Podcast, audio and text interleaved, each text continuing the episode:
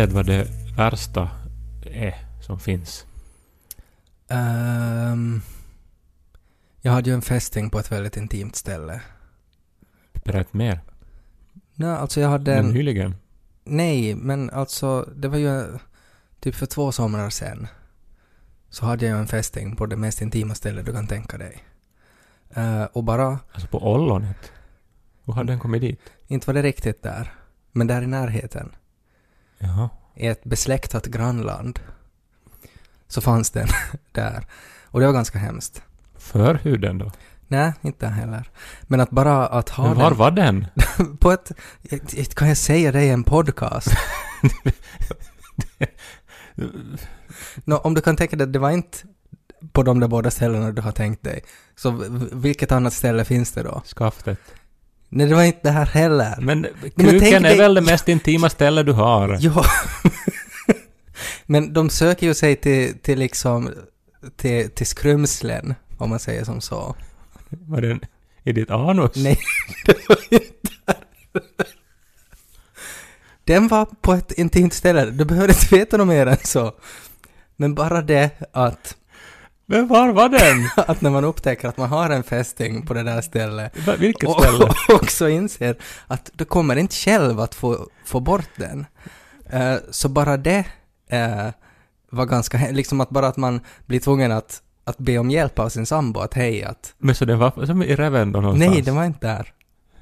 Men man... Men har du några sådana här hemliga erogena Ja, zoner? men det finns nu ett ganska viktigt ställe som du inte har nämnt här nu, som jag tror att alla andra som hör det här är direkt att ja, där. Nå, alltså, på liksom mellangården, vad heter det? Väljliha. Där då. Mellangärdet heter det. Och nej, inte där heller. Ja, nå. Ni kan ju mejla till teddokaj.yle.fi om ni Ja. har förslag på... Ja, men det var ganska hemskt det, att be sin sambo att komma med en ficklampa. Och, och håll i. Vad Det- har för du att det för- var mörkt var det. Det är svårt att se. Och också att man försiktigt med en pincett.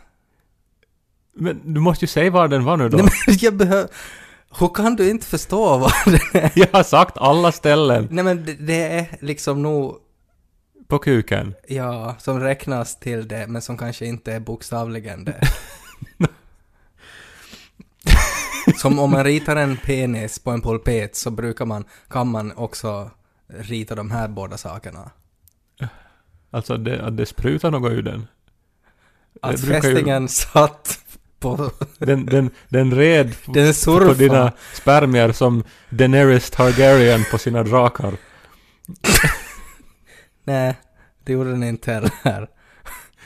Verkligen Ja. inte, men det var hemskt, det var bara det jag ville säga. Ja, nå, okej. Att det är hemskt. Mm. Var den på pungen då? Vi Som, behöver inte prata om det något mer det här nu. Men Ja. det, var, det var hemskt var det. ja, nå jag skulle säga... Med ficklampa och allting. Nej men för att det var en jobbig vinkel att arbeta med. Jag skulle säga att det värsta som finns är väl när folk skaffar Instagram-accounts som heter någonting med official. Vet du när den är sån här ny kändis från något, från något talang, eller från vad som helst. Och så heter de official någonting. Jag har tänkt mycket på det här för att jag läste att på en hjort så kan det finnas fyra miljoner fästingar. På en enda hjort.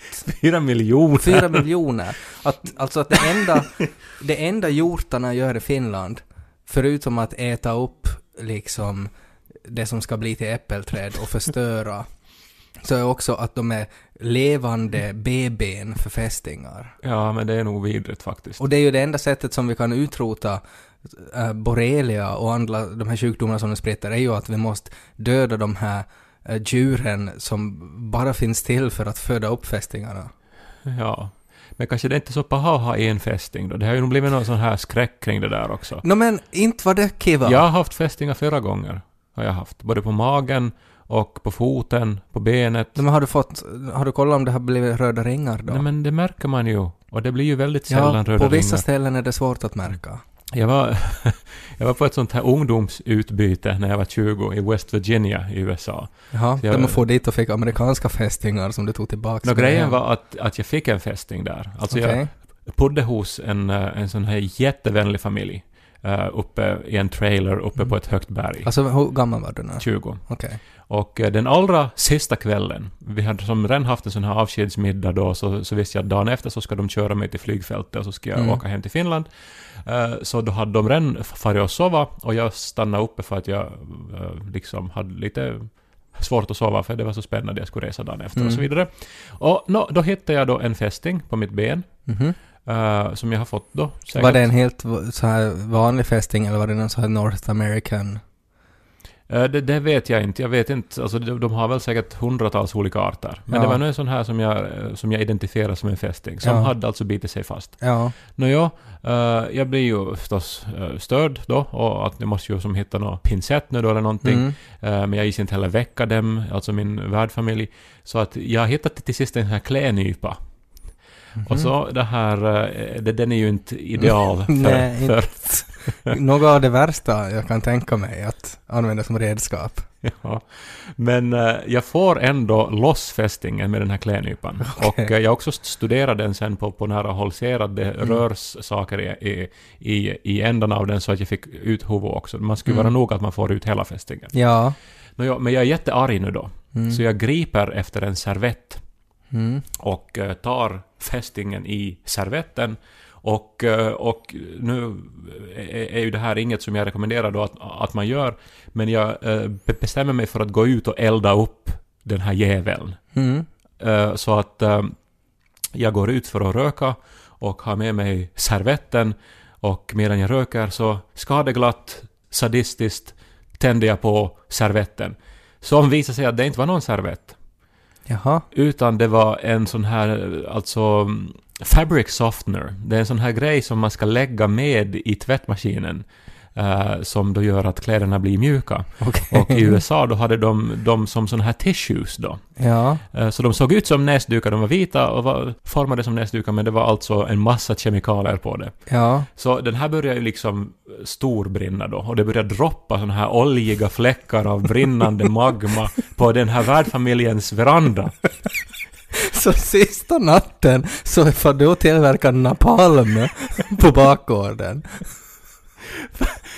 Som tack för att jag har fått bo hos er i fem veckor. Jag eldar upp er trailer. Ja, och den där mannen som du bodde med så han fick Vietnam-flashbacks och började skrika om Charlie in the trees.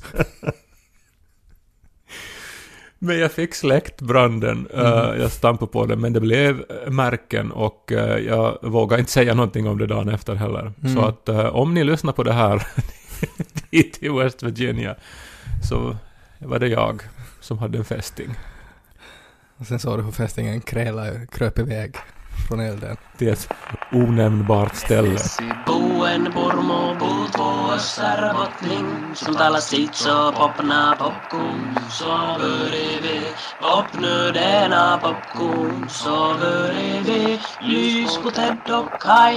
Jag började fundera ännu på den här fästingen då som jag hade. Och Jag tror det är ingen i svensk Finland just nu som inte funderar på Nej. den och var den befann sig. alla håller på och photoshoppar Daenerys Targaryen på sina spermfästingar i luften just nu. Eh, Nej men jag funderar varför jag reagerar så starkt på det. Och, och jag inser att jag har ju faktiskt ett bakomliggande trauma också med varelser som suger sig fast i mig. Eh, och en av de liksom första så här riktiga trauman som jag kommer ihåg från min barndom var eh, när det var väl typ min bror åtminstone och någon annan också. Eh, Så vi var och lekte vid en, en eh, alltså en, en liten sjö, en gräv. Jag vet inte vad, vad, vad, he- vad heter det på högsvenska? Ja, ett, eh, alltså ett grustag som har fyllts med vatten. Precis. I det här vattnet så fanns det stenar och så minns jag att, att, att jag skulle gå och lyfta på en sån här sten. Och så lyfte jag på en sten och så var det någonting svart som, som liksom rör, så, så nästan ut som olja i vattnet. Eller som något sjögräs eller någonting som slingrar sig. Och så bara liksom i den här rörelsen när jag skulle ta upp den här stenen så sög det där svarta fast sig på mitt finger. Var- Alltså en blodigel. Jaha. Och jag minns liksom att, att den får så här fast på mitt finger. Och det, det här liksom otroliga så här äcklet det skapade. Och jag skrek maskulint. och vifta. och vifta maskulint med mina armar. Alltså riktigt så här som ett bi, alltså som en kolibri, den hastigheten så viftade jag och skrek och så här. Och var helt livrädd. Och så sprang jag och den där blodigan höll sig fast och så till sist fick jag den att lossna. Och så tror jag att jag liksom sprang hem Ja. maskulint efter det. De och, hade- och det var liksom så otroligt äckligt, alltså det väckte en så här primal äckel. Att det, det, det här liksom har besudlat hela min kropp. Ja, blodiglar är ju, är ju väldigt vanliga. Jag har ju nog haft massor med blodiglar på mig och de finns ju över hela världen. Och, Ja men och, det är så eh, äckligt. Och, och de är ju totalt ofarliga och eh, hygieniska till och med. Alltså de använder dem till och med inom eh, medicinen. För, ja, så här koppning eller Ja. vad det heter. Men, ja, men inte väl, kan de vara något helt hygieniska? De, alltså, de ska lär vara nog alltså helt ofarliga på alla sätt för människan. Eh, säkert om man nu ramlar ner i en igeldamm och får på Ja. sig 3000 iglar så här. Så ja, då, så det, då, det är liksom min återkommande mardröm det, att jag skulle ramla ner i någon igeldamm. Det är liksom så hemskt. Nej, det är filmen Stand By Me där de eh, ramlar ner i någon sjö och så är de täckta med iglar när de stiger upp. Jag kommer inte ihåg, jag har säkert förträngt. Och sen finns det ju den här vidriga skräckfilmen, den här som heter Flotten, eh, där det är några ungdomar som är ute på en avlägsen sjö och simmar ut i en flotte och så, så kommer det liksom en mörk fläck som flyter Ja, i vattnet. hade du den där på VHS? Ja, Jag eh, tror jag har sett den. alltså stort trauma från min barndom. ja, alltså allt med vatten är ju hemskt. Och den här svarta oljefläcken då, som Ja. ser ut som en oljefläck, så den börjar äta upp det med en i Ja. taget. Hemskt. Ja, otroligt obehagligt. Men jag, eh, jag, jag, jag har aldrig varit rädd för, för iglar på det där sättet. Alltså de, de är ju inte, de är ju roliga. Men jag har nog haft alltså säkert 10, 20, 30, jag vet inte, må- många, många iglar på mig. Men har ni liksom haft... De kan ju också sen kräla upp till något sorts uh, intimt ställe. Ja, och det... och, också till ditt hemliga ställe kanske de hittar. Har du, har du haft iglar i Nangiala då också? Men hur, kunde hur har du kunnat haft 30 iglar? Har ni liksom Vi hade haft alltså- iglar i potatisvattnet? Nej, i ESE så hade vi eh, årlig, årligen då simkurs. Mm. Eh, ordnades väl av Folkhälsan tror jag. Jag har ju berättat om det här Ja, du hur berättat när de- ledarna Höll dig upp och ner och dunkade ett vatten om och om igen och skratta. vattentortyren på över SS Ja, men hade de också att de satt iglar i dina ögon och alla pekade och skrattade? Nej, men det ordnades på ett ställe i Esse som var ökänt för att där fanns iglar. Och det, Ja. där, där borde det ju ha ringt någon, någon klocka också hos Folkhälsanstyrelsen. Men år efter år så, så hölls den här simskolan där. Mm. Eh, och eh, det var liksom, eh, alltså mera regel än undantag att när man klev upp ur vattnet så hade man iglar på sig. Ja, det är fruktansvärt. Ja. Men eh, du är ju lite, alltså du, du rör ju dig hemskt ogärna nära vatten. Ja, och jag tror att det där är också en orsak till det. Jag tänkte just fråga att kanske ja, det kan vara jag tror så. det. Alltså för att det, där, det finns hemska saker i vatten som jag inte vill gå nära. Mm. Snart kommer väl fästingarna också att evolvera så de kan simma. Men vad är det med småkryp och så här? Jag såg nyligen ett Mythbusters avsnitt där de testade här att är elefanter rädda för möss verkligen? Och Ja, de de är det. att de är det. Mm. Men alltså det är ju alltså ev- evolutionärt en instinkt det där också. Alltså att man ska vara rädd för ormar och spindlar för att de är giftiga. Ja, ormar, ja. Och spindlar, okej, de Ja, kan men vara en- giftiga. En liten råtta kan väl också vara en spindel. Liksom att man, man är rädd för någonting smått som rör sig snabbt. Ja, men är det just det där att det är litet och för snabbt Ja. som är det äckliga? Ja, det är det. För att nu är det också just skalpaggar, till exempel en nyckelpiga är ju, alla älskar ju dem. Mm, för de är de, långsamma. de är långsamma och förstås är de ju röda Mm. och nätta och så här. Mm. Men sen en sån här pilande eh, pagge som Mm. liksom med rekordhastighet över Mm. golvet. Men det funkar ju inte för fästingar är ju långsamma också. Mm. Skulle fästingar vara snabba så skulle, då skulle jag ta livet av mig. för jag skulle inte klara av att finnas jag då. Och de skulle flyga omkring som flugor. Men är det här orsaken till att du inte heller rör dig ut i skogen någonsin? Men visst rör jag mig ut i skogen? Nej. Alltid om jag måste. Men jag har inget behov av När att... är det man måste vara ute i skogen när man är en vuxen man? Aldrig. Men de flesta får frivilligt för att det är vackert. Nej men nog ibland, men jag har inget större behov av att, att vara i naturen. Jag vet inte om vi har berättat den här historien, men alltså Ted är ju hemma från Pormo och bor bredvid såna här liksom mindre oasfalterade kommunala vägar. Mm. Och eh, det här... eh, jag var hos Ted en gång när vi var eh, kanske 17-18. Och så var vi utomhus och så pekade jag på en av de här vägarna som, som går helt bredvid Teds hus. Och så sa jag Ted, vart far den där vägen? Jag vet inte varför jag frågade så vi, vi kanske var utan att Du prata om- pratade sådär på den tiden. När jag frågar vart den där vägen leder och så, och så säger du att du vet inte. Mm. Och så är jag så här, ja. Men, men du visste inte. Nej men för jag hade aldrig varit liksom ända till slut med den där vägen. Men du hade bott 18 år bredvid Ja, den. men den är jättelång den där vägen. Men det är helt onaturligt att inte ha liksom tagit reda Nej på vart jag, den far. jag hade inget behov av att veta det. Nej, du vill inte få ut i skogen. Nej men inte är det någonting med skogen, jag vill bara inte få ut. det, det bara råkar att, att jag är uppvuxen där det fanns skog. Skulle jag vara uppvuxen i öknen så skulle det vara sådär att varför vill du inte få ut i öknen? Nej, men när man är liten har man ju inte så mycket att göra och du är ju Jag hade född, jättemycket att du är göra. född före internet och före jättebra dataspel och allting. Så Ja, att eh, det här, det, det finns ingen ursäkt. Du måste ju förstå det, att det är jättekonstigt att du, nej men du är jag, så jag ointresserad. var nog ute i skogen också, men att jag var inte så långt. Jag behövde inte vara så långt bort. Och det finns fästingar där. Ted och Kai. Det var ju midsommar i helgen. Mm. Har du firat ordentligt? Jag har aldrig riktigt firat midsommar. Sådär. Det är lite för mycket skog Men du och... kan ju... Det, är ju, det är ju hemskt det här. Nej, men Va, midsommar, vad har du gjort i ditt liv? har inte varit så här jätteviktig grej för mig. Jag måste också säga att vi var för en stund sedan och åt lunch, jag och Ted, här i Helsingfors och sen så, så hade Ted möjligheten, för att jag hade ett ärende till mitt eh, förlag Mm. eh, på Nylandsgatan som har sina utrymmen i ett sånt här jätte, jättefint eh, hus Mm. eh, som ser ut som ett slott så här. Och eh, där inuti så är det också liksom otroligt fina lokaler med såna här enorma bokhyllor och, och vindlande korridorer och, och trappor och så vidare. Jättefint. Och så var jag så här, Ted, kom nu med in. Och så var det, nej, jag ska skriva ett mail, jag är ut. Och så säger jag, men Ted, du har en unik möjlighet att få se ett unikt Helsingfors hus från insidan. Nej. Totalt Jag ointresserad. var inte intresserad. Och det viktiga här som, som, alltså, som du valde att inte nämna var att det här var ditt finska förlag.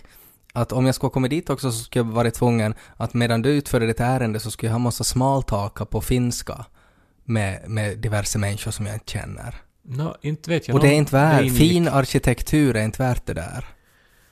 Ja, men så lite nu så, eller jag bara tänkte på det nu, alltså för du har då inte firat midsommar, Nej men alltså firat och firat, det beror men på... gjort någonting roligt. Jo, men förstås, Annorlunda. förstås har jag umgåtts med nära och kära och gjort roliga saker. Men jag har aldrig haft en sån här tradition av att varje midsommar så samlas jag med pojkarna i stugan och så, så tar vi bodyshots på varandra och dockar och allt möjligt vad karlar gör tillsammans. Dockar. Ja, är det inte något som... Dockar är ju, det är ju när, när två män, eh,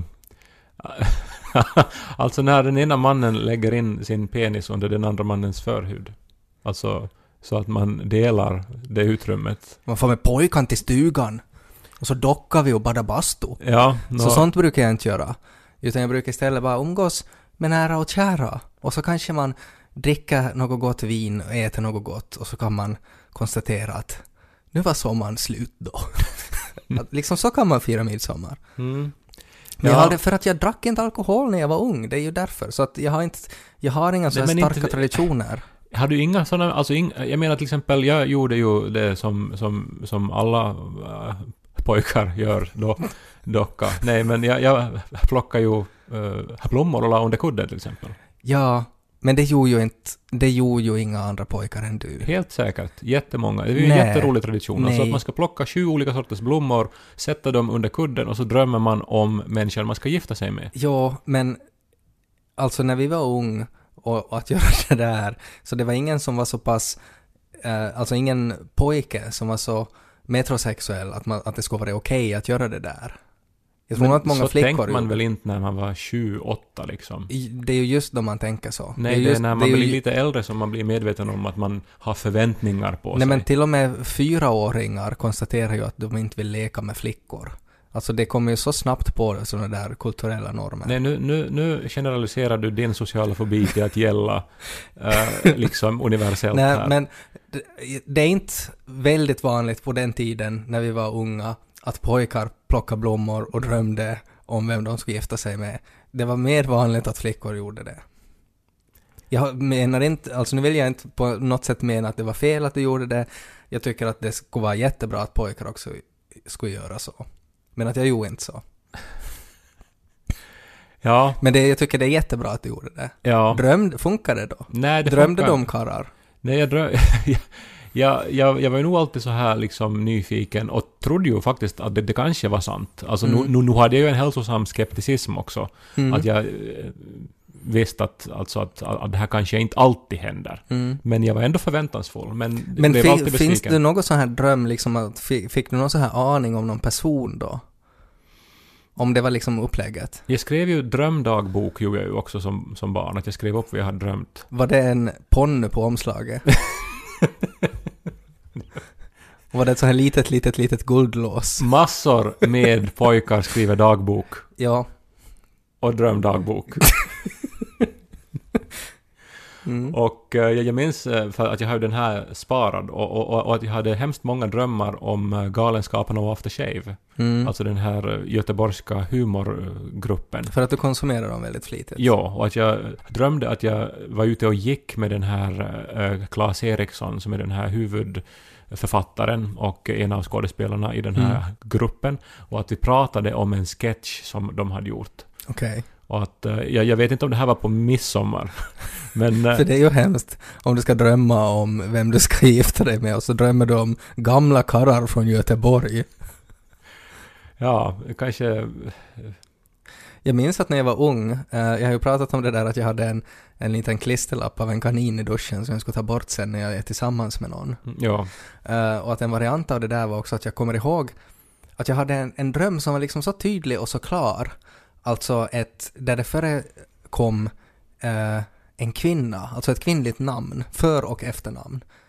Som jag var liksom sådär att, att det här är liksom min, min själsfrände, min soulmate. Det är den här kvinnan, det är hon som är liksom mitt liv.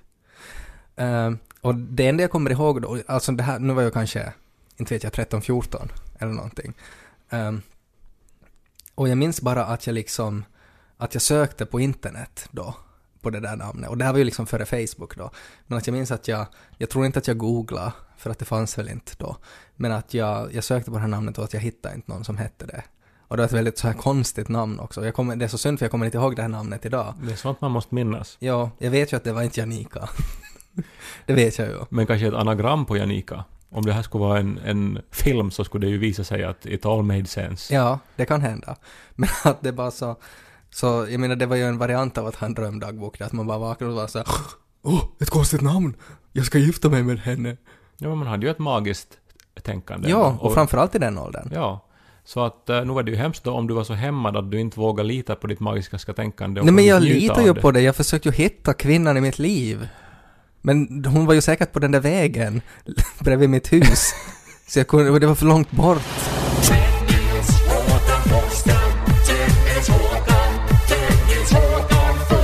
Ja, alltså jag vill ju inte kritisera dig Ted, du är ju en oerhört god vän och viktig Du människa. är ju kanske den som kritiserar mig mest. Alltså, både så här under lång tid i hela mitt liv så är nog du den som har kritiserat mig mest, men också så här dagligen. Men, det här är ju väldigt allvarliga saker du Nej, säger jag nu. tycker det, det är bra med kritik. Ja, men jag, jag menar ju det att, att ofta så är det ju i konstruktiv bemärkelse. Att det, Du ju, har inga sinnen! att det, kan inte göra så det! att det är ju inte bara att jag som på något vis får någon sorts glädje av att du ska som känner dig dålig eller någonting. Nej. Utan att jag försöker ju verkligen, till exempel när jag nu vill ha dig att gå ut i skogen. Så Ja. du missar ju en hel underbar värld Nej, men- av intryck, dofter och eh, liksom bara avslappnat varande. Ja, men det är ju för att för mig är det inte alltid avslappnat varande att fara i skogen, för att där finns då hjortar med fyra miljoner fästingar, där finns blodiglar, det kan komma myggor och bromsar, det kan vara för varmt, det kan vara för kallt, björnar, människor, etc.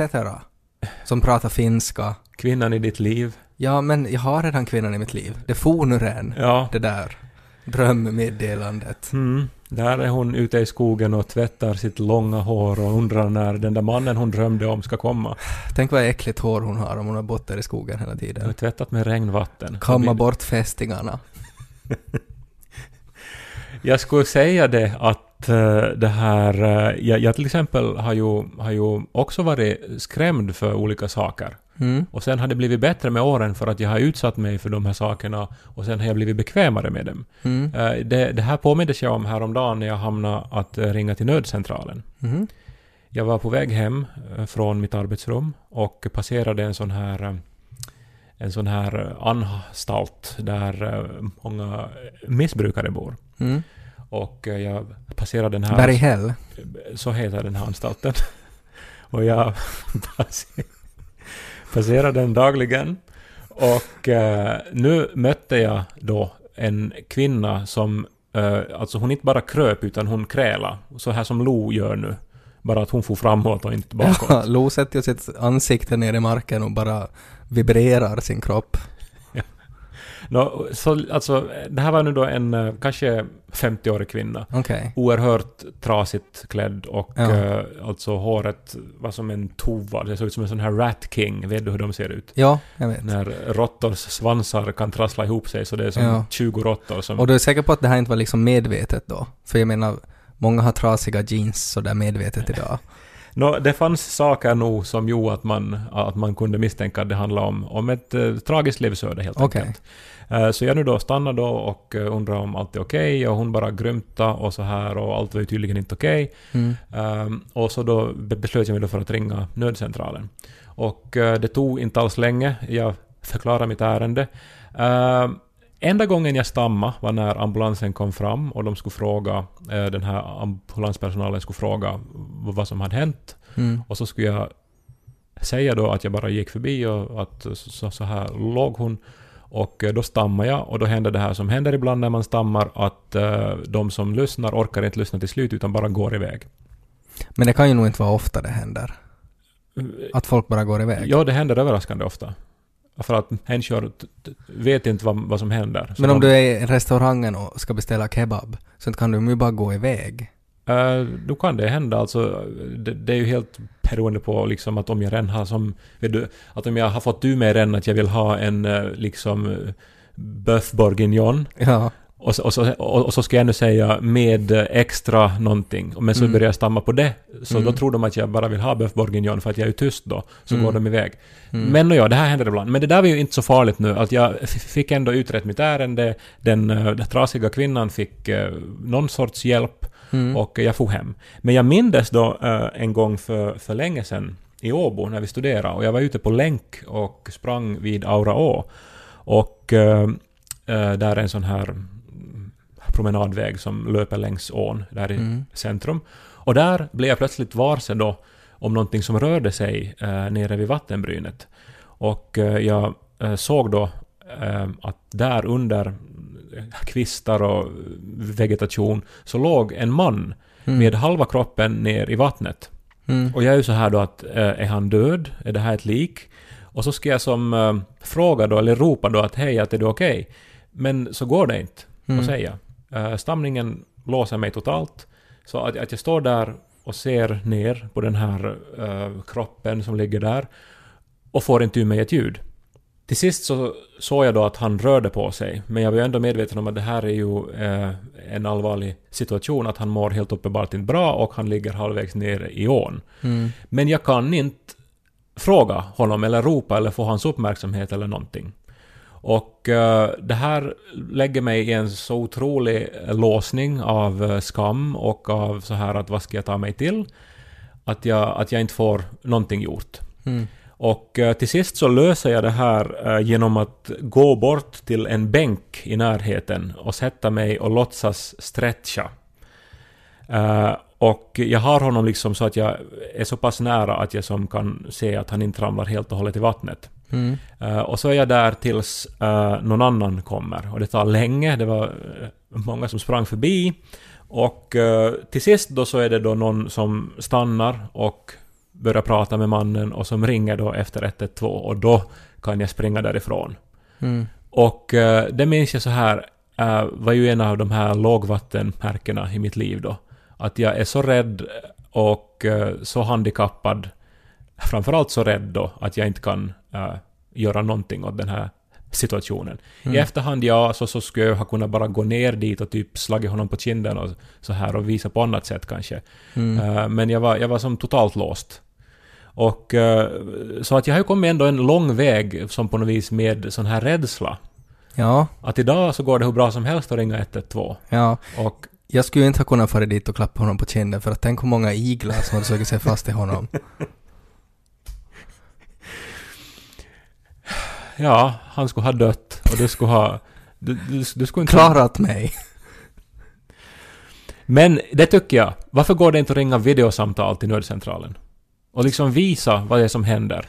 Ja, på det sättet. Skulle det inte vara mycket bättre än att man måste börja förklara och sen så, så kan de inte språket och sen så det här så är det jätteinvecklat, man, vi vet inte... Nej, jag tycker att nödcentralen skulle kunna ha ett skiltnummer som skulle kunna vara 113 som är liksom alltid om det har någonting att göra med en berusad gammal gubbe. För att det är ju oftast, det är ju 95% av fallen när man ringer 112 så är det ju för att det är en berusad alkoholist som ligger och drunknar i något hörn. Men menar du att det inte är lika akut eller lika viktigt? Nej, nej, men för att då ska man inte behöva säga någonting. Att det är liksom, det är som att en app, att det skulle finnas liksom en smiley för en drunknande spurgo, som, och så bara skickar man den, och så kommer de dit. Så att man typ bara meddelar sin, sin eh, position. Sin position och en- den där smileyn av den där spurgon, Men som har skulle vara- halva kroppen i vattnet. Men du tänker att det skulle vara olika nummer för alla saker som kan tänkas hända? Nej, alltså lätt är ju att det skulle finnas som en sån här emoji-chatt-alfabete direkt i nödcentralen. Då man bara sätter in ledsen smiley, kacka smileyn, spurgo som drunknar. Och så skickar polisen tummen upp. Och en liten polisbil kanske. Det var jättebra. För alla med social fobi. och stammare. Mm. Svarar polisen, eh, en ledsen gubbe som skakar på huvudet och en igel och ett frågetecken. Då vet man att Ted Forsström är på jobb.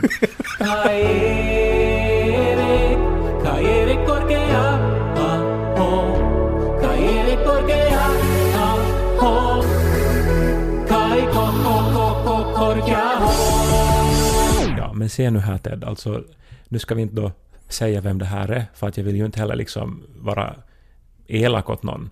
Men alltså det här är nu då en sån här eh, eh, som vann en tävling om att vara gay. Alltså. Han blev Mr Gay i Finland någon gång. Ja, och har han startat ett Instagramkonto där han heter någonting och plus official. Ja. Alltså att han, han menar att det är som så svårt att skilja honom från alla fake accounts i hans namn. Så Mm. han startar ett account med efterleden official. Mm. Och han har alltså 700 följare. Men vad är det för hemskt med det där Nej, men då? inte kan det nog vara ett jättestort problem det här så att han måste vara som att Nej, det här men- är min officiella Nej men inte tror jag att det är för att Instagram här så ni Inte- vet att ja. allt som skrivs här så är faktiskt mina egna. det... Nej men det är ju säkert för att han har väl ett Instagramkonto för nära och kära som är privat för sina vänner och sen har han ett official som är för hans gay-fans.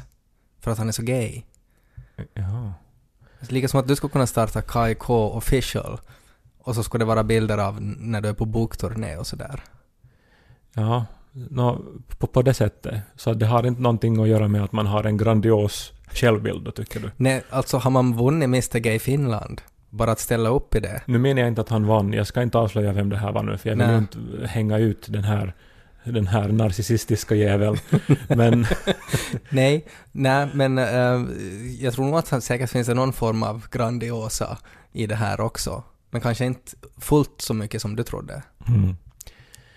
Ja, no, men det är fortfarande sommar där ute och eh, medan vi andra njuter av den så kommer Ted Forsström att eh, sitta Jag ska inom... vara inomhus. Vad gör man om man är dig? När, alltså, alltså när du vaknar och drar upp rullgardinen Mm. och så liksom lyser den strålande sommarsolen Mm. in. Det första jag tänker på är att vem har installerat en rullgardin? Och det andra jag tänker på är att hur kan det vara solljus? Vi har aldrig solljus på vår innergård. Eh, sen typ är det alltid någon som skriker och blöjor som ska bytas och så ska någon ha mat och sådär. Men att sen är man bara och kanske får ut och gå och sådär. Ja, men det var just det här ut som var grejen. Att man åtminstone, om man ska göra sina vanliga saker, läsa en bok, kanske mata sin son, att man får ut och gör det. Ja, jag har nog börjat vara mer ut Mm. Just med tanke på barnvagnar och sådär, att man kan vara på promenad och sånt. Men inte, inte är det liksom sådär att, att jag njuter hela tiden ännu. Hur upptäckte du, för jag menar, pungen kan ju vara så här Nej, knottrig. det var under en mer jobbig situation liksom som det upptäcktes. Att jag var inte ensam när den upptäcktes och det ska vi inte gå in på nu heller.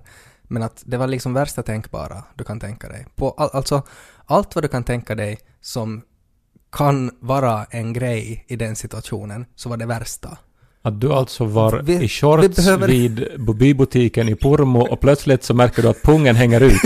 Och, så så stod- stirrar kassörskan. Och jag stod framför deras förstoringsglas monter. Och så ser du då att de stirrar dig mellan benen och så först så märker du dels då att din pung hänger ut och sen Mm. också att du har en fästing där. Mm, Ja. det var så. Men det finns inga fästingar i Helsingfors i Ännu. stan. Ännu. Kommer du ihåg när det var den där hjorten som sprang in i den här frisörsalongen? En älg var det. Ja, no, men same same. det är säkert bank. fem... Ja. Nå, oberoende. Men tänk hur mycket fästingar den spred runt sig. Ja. Överallt. Och sen så sprang den vidare till Tempelplatsens kyrka. Ja. Det var en fantastisk nyhet var det. Ja, det, det, det, var det, det var ju här nyligen. Men för något år sedan så var det ju faktiskt en hjort i en frisörsalong också. Ja. Och tänk då gömmer de sig där i... Då strittade fästingar där i alla hårvårdsprodukter. Och så får man då och klipper sig och så har man frågan om man vill ha gelé och så säger man jo. Och så bara är det som strössel med fästingarna som de sätter i ens hår. De har sån här shaker som man häller salt ja, ut. det var därför jag hade så långt hår den där ena sommaren. Men kära, kära lyssnare, eh, tack för att ni har lyssnat på Ted och Kai-podden. Det här var avsnitt 38. Och eh, vi hoppas att ni sprider budskapet om denna svenska yllepodd Mm. som kommer ut varje tisdag med mig, Kai Korkeaho och eh, Ted Forsström mitt emot mig. Ja. Och eh, tills nästa gång så ha det så bra och eh, puss och kram. Ted och Kai,